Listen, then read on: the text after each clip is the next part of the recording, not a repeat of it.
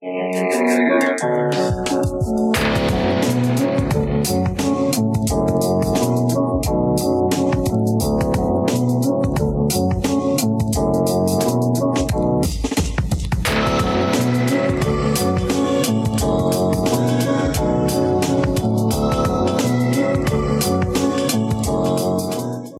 Welcome to Alphabet Flight, Encyclopedic Marvel Journey, where I go through official handbook of the Marvel Universe with the guests. We talk about all the characters we know and love and have forgotten as well. My name is Jesse, and with me today is Patch. Hello, hi, how are you? So, uh, Patch is a new person. So It's true, I just got here. Yeah, and I, because I forgot again, a very key aspect of how I set the show up after two months of not recording to pull stuff up. So I'm just gonna ask, what's your experience with like Marvel stuff? Oh goodness. Um it's so the first comic I can remember reading is the Spider-Man newspaper dailies. And I guess I wasn't reading them so much as having them read to me, and everyone hated it because I would make them do that, and it was just the same three panels every day. but beyond that, I, I've been reading comics pretty regularly since I was 10 or so. I tend to stick to the more kiddie stuff. I love the, uh, the Miss Marvels and the Squirrel Girls of the world, but yeah, I think a lot of the all ages stuff is actually uh they they they do pretty good on this. Um yeah, I pretty much learned how to read with Marvel comics and my uh my great grandfather was one of those folks who uh got into comics when he was a kid and uh I lost uh my my goddamn mom lost his I'm not I shit you not really, really expensive comics. oh no.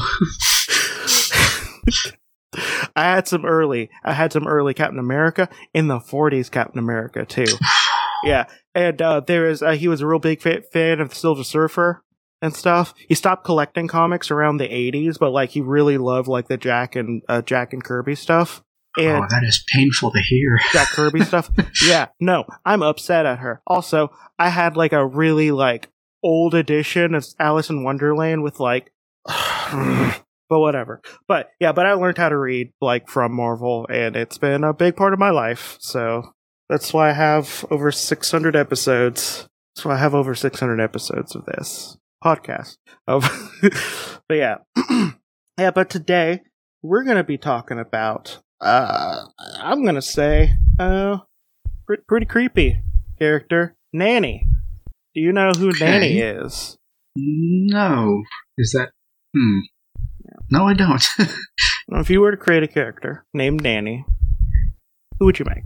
um. Hmm. I guess it would. I'm thinking like a robot thing. Like a, a, an evil daycare robot that steals kids. You're not that off. Um, yeah. So this is Nanny, oh, okay. and what what, Like what they look person. like? It's an egg robot. All right. It, well, it's not a robot. There's a person inside of it. But least Yeah. okay. and let me tell you, very creepy. Um, so Nanny uh, is na- real name is unrevealed. The uh, occupation is scientist. Uh, identity is secret but known to the right, and that's the right with a capital R. And the right was the anti-mutant organization led by Cameron Hodge. you know, I like that in the Marvel universe you can just be a generic scientist with no qualifiers. Yeah. Well, okay. To be fair, there was a thing for a while where you could just be a scientist. Like you were just like a you were like the GP of like science and stuff. Um there is a there was one like I think the last one like that was just a scientist that was on like a like major discovery was like in the 60s I want to say like he's still alive right now. I know that. Um, but yeah, generally you don't have just scientists, so like it technically was a thing. It was kind of like uh, like back in the day, like you could just be a scientist and be kind of like a gentleman explorer. You just had enough money and resources. Like they were basically like the f- around and find out people, you know, which is all scientists, by the way. Fat. So, so- but uh, but yeah, but yeah, you could technically just be a scientist. Not this type of scientist though, because this is a bad one. This is a bad person. Um, they do look like an egg though. What you know? What that'd be really? It'd be really easy to make an egg actually look like Nanny. Just gotta get some little uh, Mr. Potato Head shoes and But yeah, so place, so other aliases uh, is an unknown. Place of birth, marital status is unrevealed. No other known relatives. Uh, was a former member of the right now ally of the Orphan Maker. We'll get to Orphan Maker later. not too long from now. It's just the O's. yeah. Yeah. Uh, so they first appeared, and it was voice only, but they first appeared in X Factor issue number 30, Kiss of Death, in uh, July 1988. I'm a little surprised by that. I mean, 88 seems late in comics history to be introducing an egg robot. no, 88 uh, so weirdly enough uh, like almost a lot of the x-men stuff that people think of came around in the late 80s Oh, I do not like this cover at all. no so this cover first off i i love i love the liberal use of pinks and purples and stuff in the 80s comics and that x factor looks good now you have a horrifying thing there uh how do we describe this so well, you have it's a Beast. police officer. Yeah, it's a mutant police. So we have this horrific creature. Um who looks Perfectly ordinary police officer. okay. Do you know Twisted Metal? Yes, yes, I sure do. Okay. So uh Sweet Tooth from that, but like a little bit more uh, type without the makeup. Sweet Tooth without the makeup, uh, I guess would be the right word. I don't know. Maybe that's what brings to mind. But we have a redheaded police person with a, just a horrifying countenance, with a, a police cap that says "mutant police," and we have what looks like Beast and uh, Beast before he turned himself blue again. Before he like face dived in front of uh, Infectia about to kiss uh, Iceman. Like he face dived, be like, "No, I'll take that," and then he turned into like a blue furry person again. Um, and then you have uh, and like they're just they look like the earrings. It's let me tell you, it's a, it's a cover. Um, Walt, and of course it's uh Walter Simonson because this is when uh Louise Simonson was uh writing X Factor, and Walt Simonson, I'm guessing in the same office, maybe even behind her because they're married. Uh, obviously, Yeah. Uh, yeah, uh, did a lot, did a lot of covers for it, and uh, turns out, you know, they're just a comic royalty, like for like royalty uh, couple. you never hear about the Simonsons as much. I wonder why. Ah, they were a bigger deal in the eighties. Like, I don't know. Uh, well, I know why. It's the kind of. Well, I don't want to get too much into it, but the '90s happened, and like, I'm not gonna throw. I'm not gonna th- really throw any shade on Jim Lee or uh, Rob Liefeld because they worked for Marvel for like less than two years, and they changed the entire comic book industry. They are titans in their own in their own means. Sure, do I like do I like Rob Liefeld's all of his art? No. But but like the fact that he was able to like single-handedly like change the way the comic book industry was like pr- pretty impressive. Like I Can't- gotta respect that. also also he seems like a like a pretty decent guy too. Like he's unfortunately he's not like one of my favorite writer well ex former uh, ex favorite writers like fucking Warren Ellis. I'm so upset about Warren Ellis. I'm so upset. Like I'm very upset about Word Ellis. That is, yeah, no, that's a good It- one to be upset about. If Donny Cates turns out to be a fucking creep, I'm gonna just I'm gonna eat myself off a building. Like I can't. Donny Cates, no Donny. Mm, I see the thing. Donny Cates is turning into like one of the like biggest wife guys ever, though. So like, I don't know. He, eh, I don't know. Donny Cates better not be a creep. Yeah, I don't know what Marvel would do without him these days. He took their universe and filled it with slime.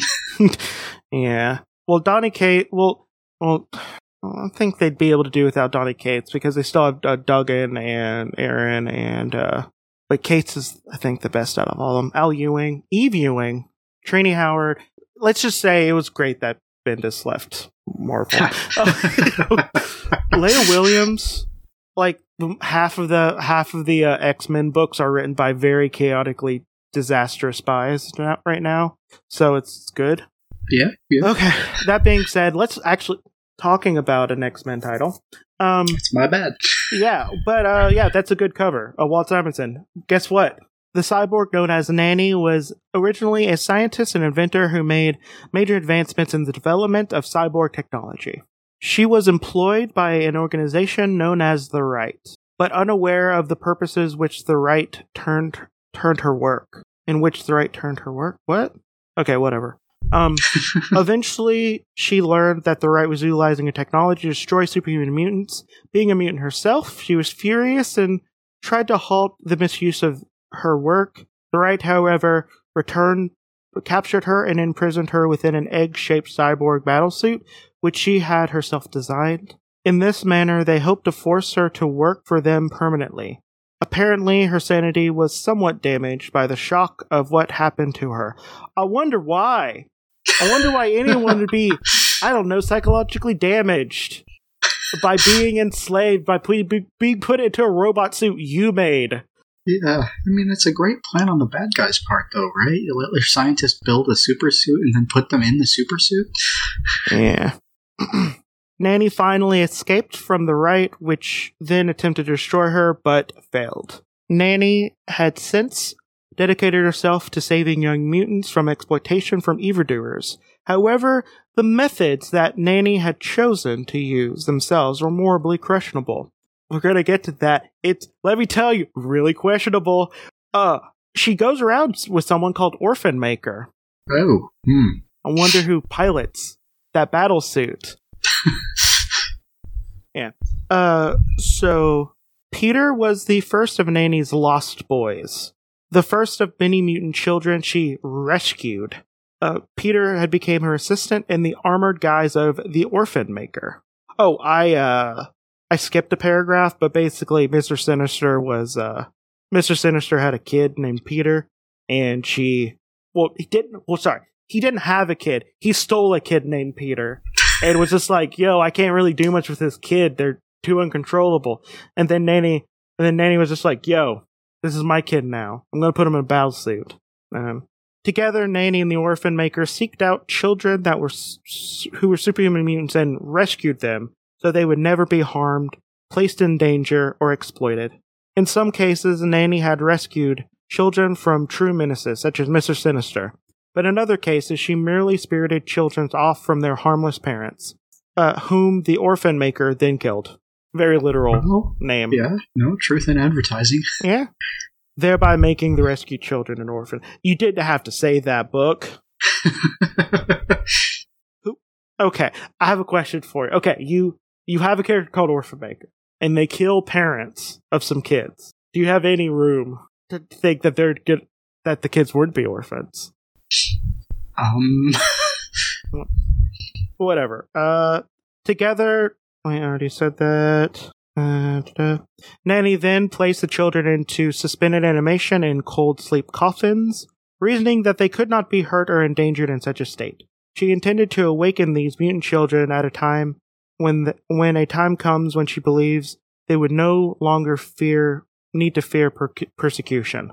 Among the various others, Orf- Nanny and the Orphan Maker captured Joey and Gailyn, the mutant nephew, and niece of of Jean Grey, the the adventurer known as uh, Marvel Girl at this time. uh, Nanny, the orphan maker, and five young mutants under her mental control, including Joe, Joey, and Gailyn, invaded Mr. Sinister's secret complex beneath a Nebraska orphanage to rescue the mutant children. He was holding captive there, including the mutants Cyclops' son, Christopher Summers, Dasani, Grace, Dayspring. Uh, I was trying to make string more things together, but I couldn't. I couldn't remember all of his names. Uh, but There's yeah, Christopher Summers, uh, aka the child he left as soon as he figured out his ex girlfriend was alive again.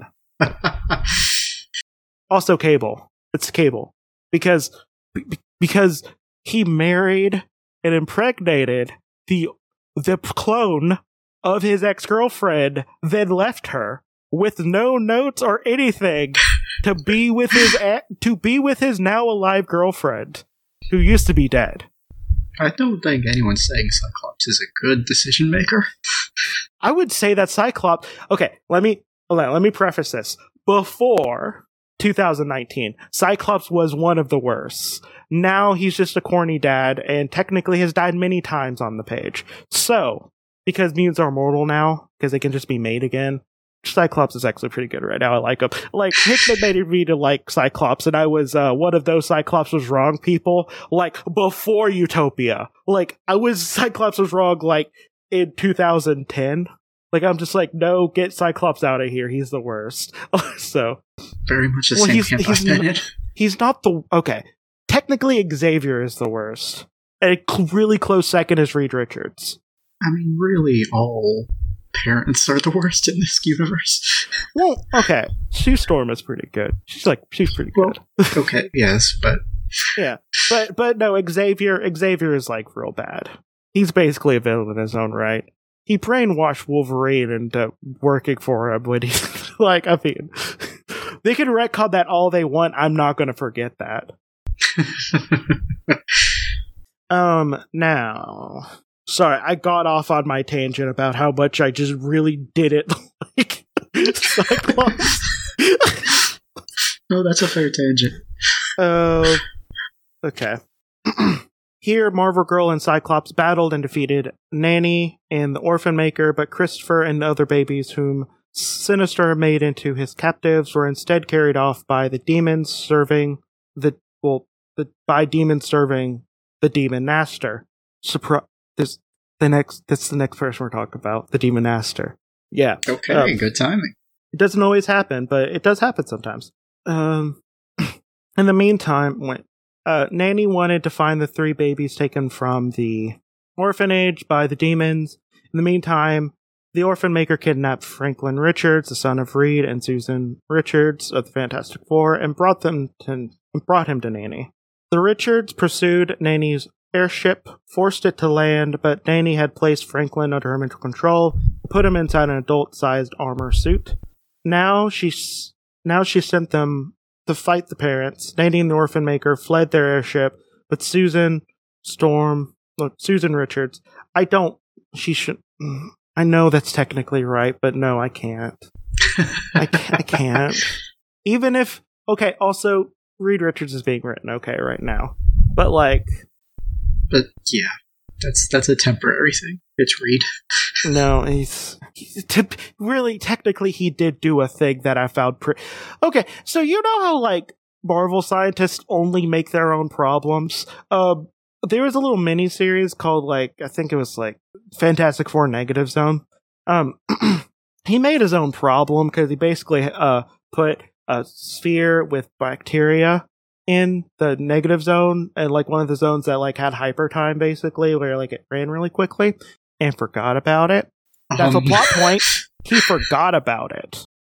Um, and the and uh, it was trying to destroy them when they went into the negative zone the next time because it's like, oh, we're gonna map the negative zone a little bit, you know, do do some adventure stuff. And uh, guess guess who got a hold of the the sphere that had all the bacteria that was evolving rapidly, and bacteria evolves really quickly in the first place. Um, uh, it was it was the nihilist. The nihilist was just like, "Yo, you know who really sucks, Reed Richards?" um, yeah. yeah, good old Bugface. I mean, to be fair, a nihilist was right. I mean, he was one hundred percent right. But you know, he just makes his own problem all the time. You know, just No, it's weird. You'd think eventually you'd just close the negative zone portal and stop going there. Also, there's that one time where like his son, who is a god, um, was having nightmares and was creating a bunch of demons, and uh, instead of helping his son, uh, you know, not have that much fear and pain, um, in his life, you know, therapy, uh, he just locked all the demons. It's like inside of this box that someone opened up, and then it almost killed, just almost killed all of New York Yeah, And, you know, uh, casual. And and the great thing about it, his mom almost died. So Reed, uh, Franklin was just like, "Stop!" He just yelled, "Stop!" And guess what happened? It ended because he's a god. Um, like, I like that his dad almost died at it. He didn't really do, but as soon as his mom got touched, it was like, "No, stop it." also, uh, Franklin Richards is the only reason we have a multiverse again. Him and Molecule Man. Yeah, Molecule Man would like create the. Well, no, let me rephrase that. He would create the pocket dimensions for the the multiverse, and then Molecule Man would fill it with life. So pretty good. Read, I don't know, just read more Franklin Richards. He's really cool. Um, one of my favorites. Uh, yeah, basically, uh, Nanny and the Orphan Maker fled from their airship as Susan Richardson trapped it with her force field and the ship exploded. Nanny and the Orphan Maker, however, escaped, presume, presumably by teleportation. Then N'astirh captured Franklin, but he was finally rescued by Sue Storm. After the events of Inferno, the members of X Factor intended to return the babies stolen by N'astirh's demon for use of his spell to their families. Nanny and Orphan Maker intervened, attempting to take the children for themselves, but they were defeated by X Factor. Nanny and the Orphan Maker escaped through teleportation. The members of the X Factor freed Joey and Gail from captivity in Nanny's airship. Since then, Nanny had decided that the X Men just that the X Men must be saved from the dangerous lives they lead. And the end result of her involvement in the team remains to be seen with with that team. Yeah. So, um, so kind of like a proto Excelsior in some ways. So, uh, she is three foot tall.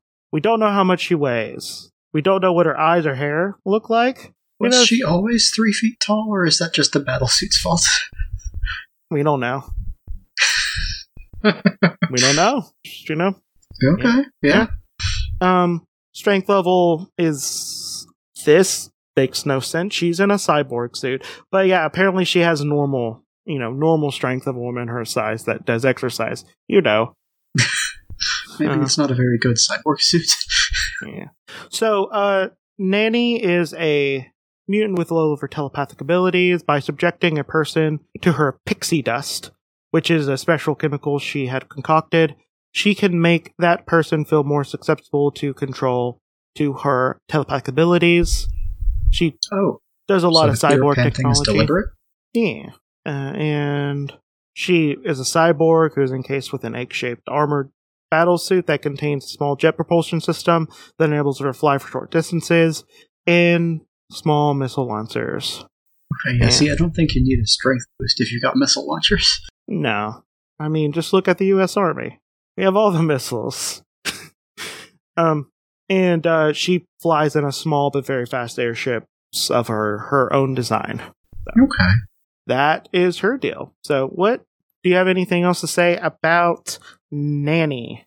Yeah, I was getting some real weird uh, Peter Pan vibes through the whole thing, and then just at the end, you said she uses pixie dust to mind control people, and I just yeah, really retroactively stealing Pixie's whole thing. Except she basically does like angel dust. like it's, it's a hallucinogen. Pixie's like one of my favorite. I, I love like I just love the fact that she's like just half fairy, half mutant. It's real great. also, she's like really. Also, she's she could be one of the future sorceress supremes, um, because she is good at magic. Also, she has a soul knife, and you know, it's yeah. nice to see someone who's good at magic for a change. Yeah, apparently. But um, yeah, uh, I think that's about it. Uh, she uh is in a current a book right now called The Hellions, uh, which is um, which is basically a bunch of like X Men villains that are like they're deemed not good enough for Krakoan society, and they're trying to work their way back into good graces. Like they're basically mutants who killed other mutants after the Krakoan uh, Krakoan nation state was made. I see. Wait, sorry, sorry. They're mutants who killed humans. Let's say that. So, because one of their rules is that the mutants can't kill humans unless in retaliation. Um, and it's led by uh, Havoc. Okay, yeah. interesting. So they sure do have a history with the word, huh? Yeah. So, uh, I think also just like at a certain point, I just think Havoc is just a glutton for punishment. Like he has to be. like he has the time to become the geologist he always wanted to be. He could finish his doctorate. He can finish it. It wouldn't be that hard, honestly. No, he has the time now. He's not being constantly chased after by people who want his good, good, like, cosmic radiation juice. but, you know, one of these days he's going to be a doctor and he's going to be happy. And I'm joking. That's never going to happen. But, but yeah, uh, yeah, that's about it. So, what do you have to plug?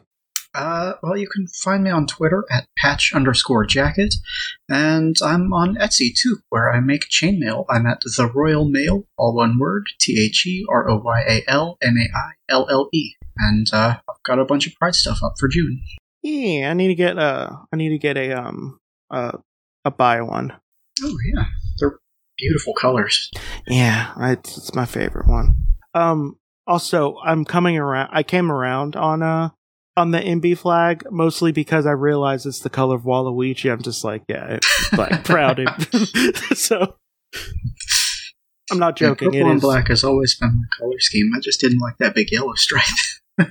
well, I mean, if you add if you add the yellow, like I mean, just just that that that yellow stripe, you know, just turn it into an L and realize. Perfect. You know, yeah. It stands. It stands for. it stands for the the Luigi of the Waluigi part. Uh, but yeah, uh, my name is Jesse. I have another podcast called Creepy Critters, where me and my friend Fiona read. I'm sorry. Well, me and my friend Fiona uh, do some research on cryptids and tell you about them. Um, we're gonna be releasing episodes again. Um, so that's the thing. Uh, yeah. So this has. Well, if you want to support me, uh, you can do that multiple ways. Uh, you can go to patreon.com slash alphabet flight if you want to give me some money that'd be pretty great. Uh you could also go to at alphabet flight on twitter and instagram and share review and all that junk uh to all your other to your friends. And uh if you'd like to tell people you know outside of your friend group that you know where i'm worth listening to uh go on like itunes and your podcast your choice and say hey this person doesn't suck uh, so yeah, this has been uh, Alphabet Flight, and may Khonshu protect you through all of your night travels. Good night.